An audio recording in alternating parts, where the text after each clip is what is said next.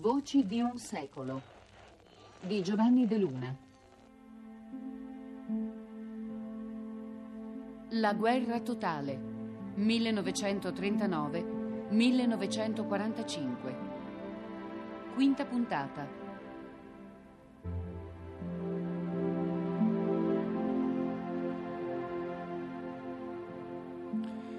Da Sarajevo, da una delle ultime più cruente guerre di questo secolo, sono rimbalzate delle immagini apparentemente paradossali che hanno sempre lasciato sgomenti e perplessi. Mi riferisco da un lato alle elezioni di Miss Sarajevo e dall'altra ai bambini che giocavano a calcio e che erano stati falciati dalle bombe mentre giocavano una partita di pallone. Ecco, questi due momenti così tipicamente ludici, il concorso di bellezza, la partita di pallone, e così strettamente intrecciati con la morte e con l'orrore della morte, ci restituiscono una cifra significativa per interpretare l'orrore della guerra totale. Sempre, anche nei momenti peggiori, anche nei momenti all'interno del quale la vita quotidiana era scandita soltanto dalla paura delle bombe e della distruzione, sempre si insinuò in questa paura una umanissima voglia di vivere. Ecco, questo contrasto, questo eh, paradosso tra eh, un, le coordinate dell'orrore da un lato e questa ansia, questa voglia di normalità dall'altra, eh, appartiene integralmente alle guerre di questo secolo e appartiene integralmente alla nostra guerra totale, alla seconda guerra mondiale. Quello che vi proponiamo oggi in questo quinto appuntamento con la guerra totale è appunto una complessiva rivisitazione di atmosfere e di realtà di alcune città europee coinvolte nel conflitto mondiale.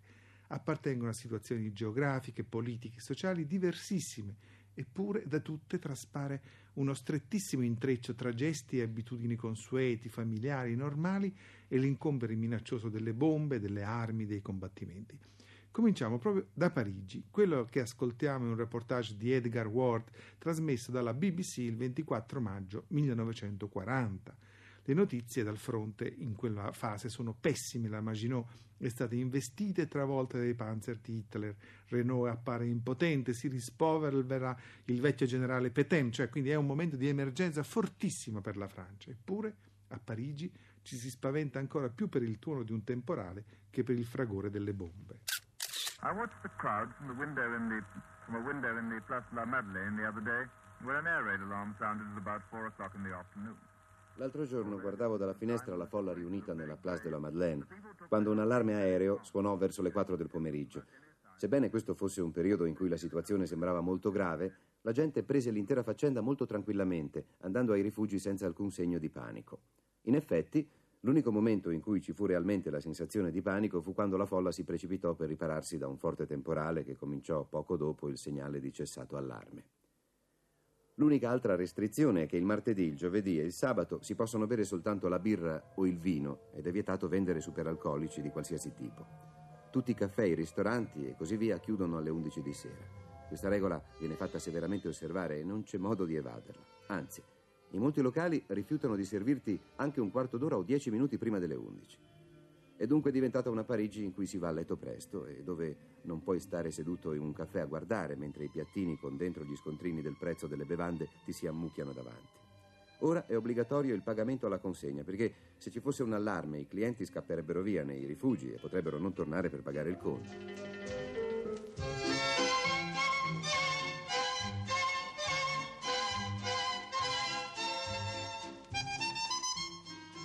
Beh, indubbiamente c'è molto dell'immaginario anglosassone in questa descrizione di Parigi, della follia e delle notti scatenate e l'eccezionalità del momento storico è per la BBC documentata dal fatto che i parigini vanno a letto presto. In realtà la partita che si gioca e che, dire, che questo eh, documento della BBC ci restituisce è molto più complessa. Qui cambia il rapporto tra il giorno e la notte, una delle violenze psicologiche più sottili ma anche più invasive che si possono fare agli individui. Cioè, eh, nella seconda guerra mondiale, con il coprifuoco, con, con l'occupazione tedesca, con l'occupazione eh, eh nemica, cambiò il rapporto il giorno e la notte, non si era più liberi di disporre del proprio tempo. Pensate che proprio in quella stessa Parigi, quando arriveranno i nazisti pochi giorni dopo questo documentario, eh, gli orologi delle torri di Parigi furono sincronizzate con l'ora di Berlino. Perché?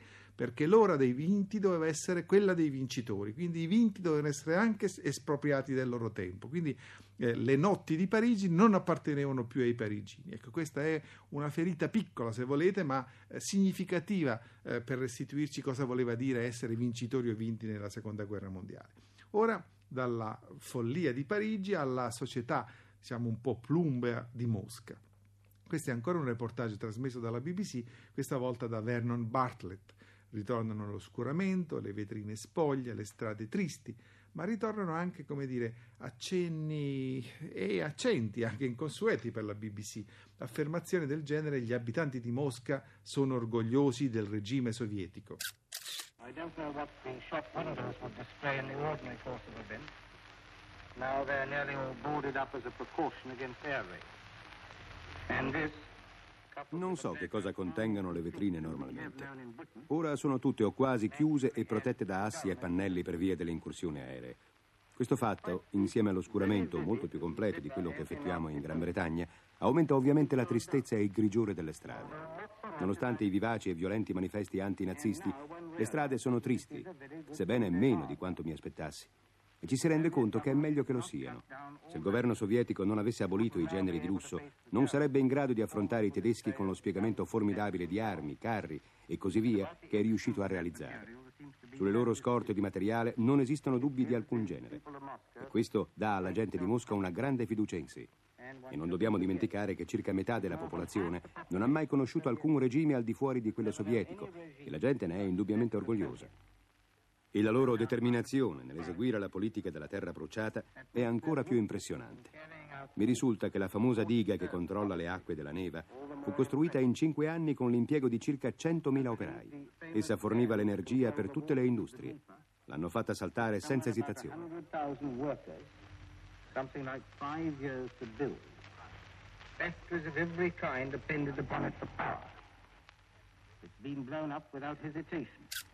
Ma lo avevo già segnalato nella puntata di ieri, solo l'eccezionalità della guerra totale poteva compiere il miracolo di far trasmettere propaganda filo-sovietica dai microfoni della BBC. Ma restiamo in un'altra città russa, restiamo a Leningrado, un'altra grande città. Clima rigido, freddo polare, stivali di feltro, cavalli che scivolano sul ghiaccio. C'è un'immagine in questo documentario trasmesso sempre dalla BBC, che può riassumere un po' tutto il senso di questa puntata, che non a caso abbiamo intitolato Il sogno di una vita normale. I soldati russi si recano al fronte in tram, come pendolari, come impiegati che ogni mattina raggiungono il proprio posto di lavoro. There is not very much news from the front today. The Russians are still developing the successes they earned last week, and that is a long, hard job under the winter conditions that prevail in this country today. Non ci sono molte notizie dal fronte oggi. I russi stanno ancora consolidando i successi guadagnati la scorsa settimana ed è un compito lungo e difficile nelle condizioni invernali in cui si trova il paese oggi. I primi di dicembre da queste parti è come metà gennaio nel New England.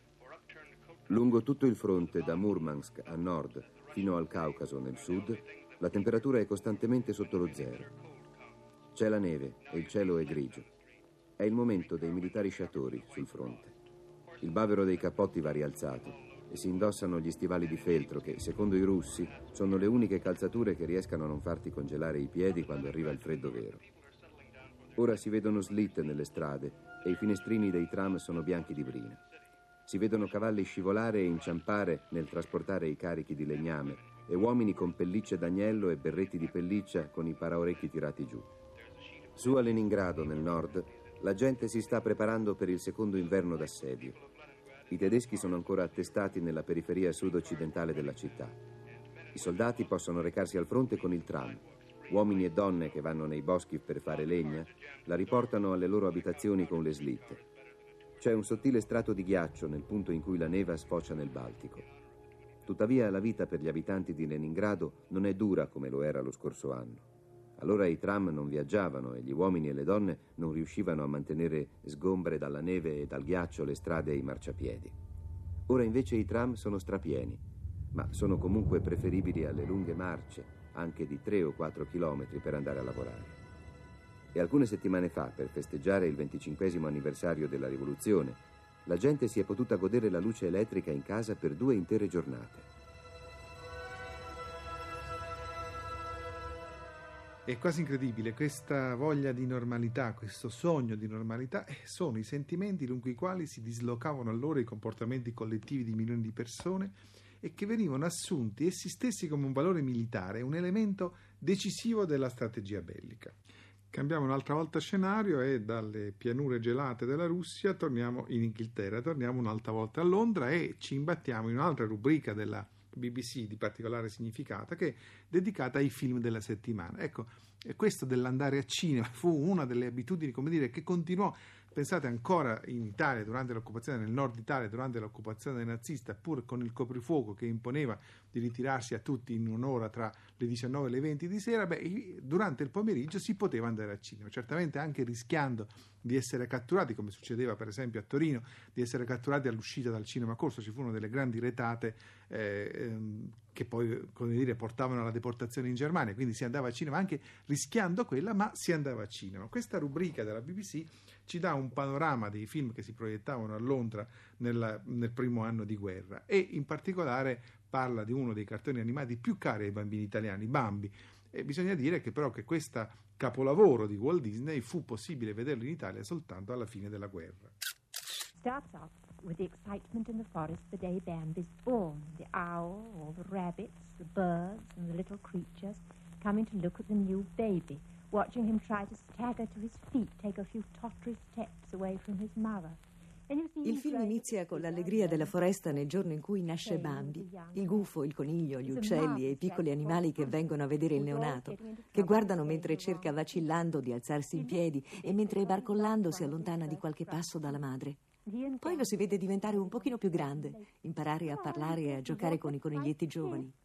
C'è un coniglio meraviglioso che si chiama Thumper, che si caccia sempre nei guai parlando a sproposito. Non pronuncia bene la S perché ha perso uno dei primi dentini davanti. E lui e Bambi vanno insieme a giocare sul lago gelato. Dai, coraggio, dice, l'acqua è tutta dura. È incantevole tutta questa parte del film. E c'è una scena bellissima dove Bambi sente le prime gocce di pioggia.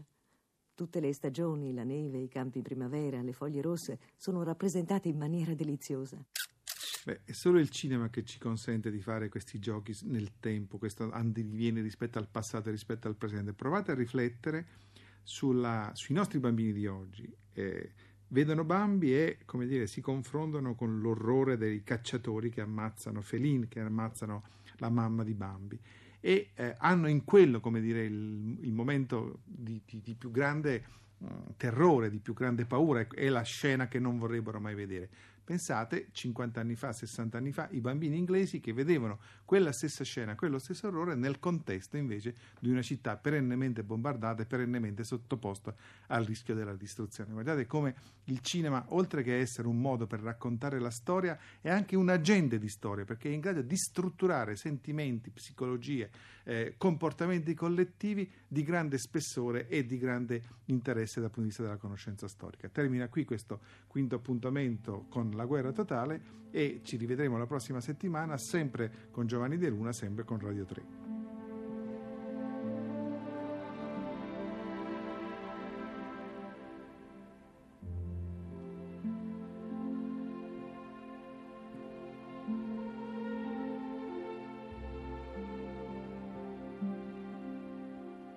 Per il ciclo Voci di un secolo abbiamo trasmesso La guerra totale 1939-1945. Quinta puntata. Il sogno di una vita normale.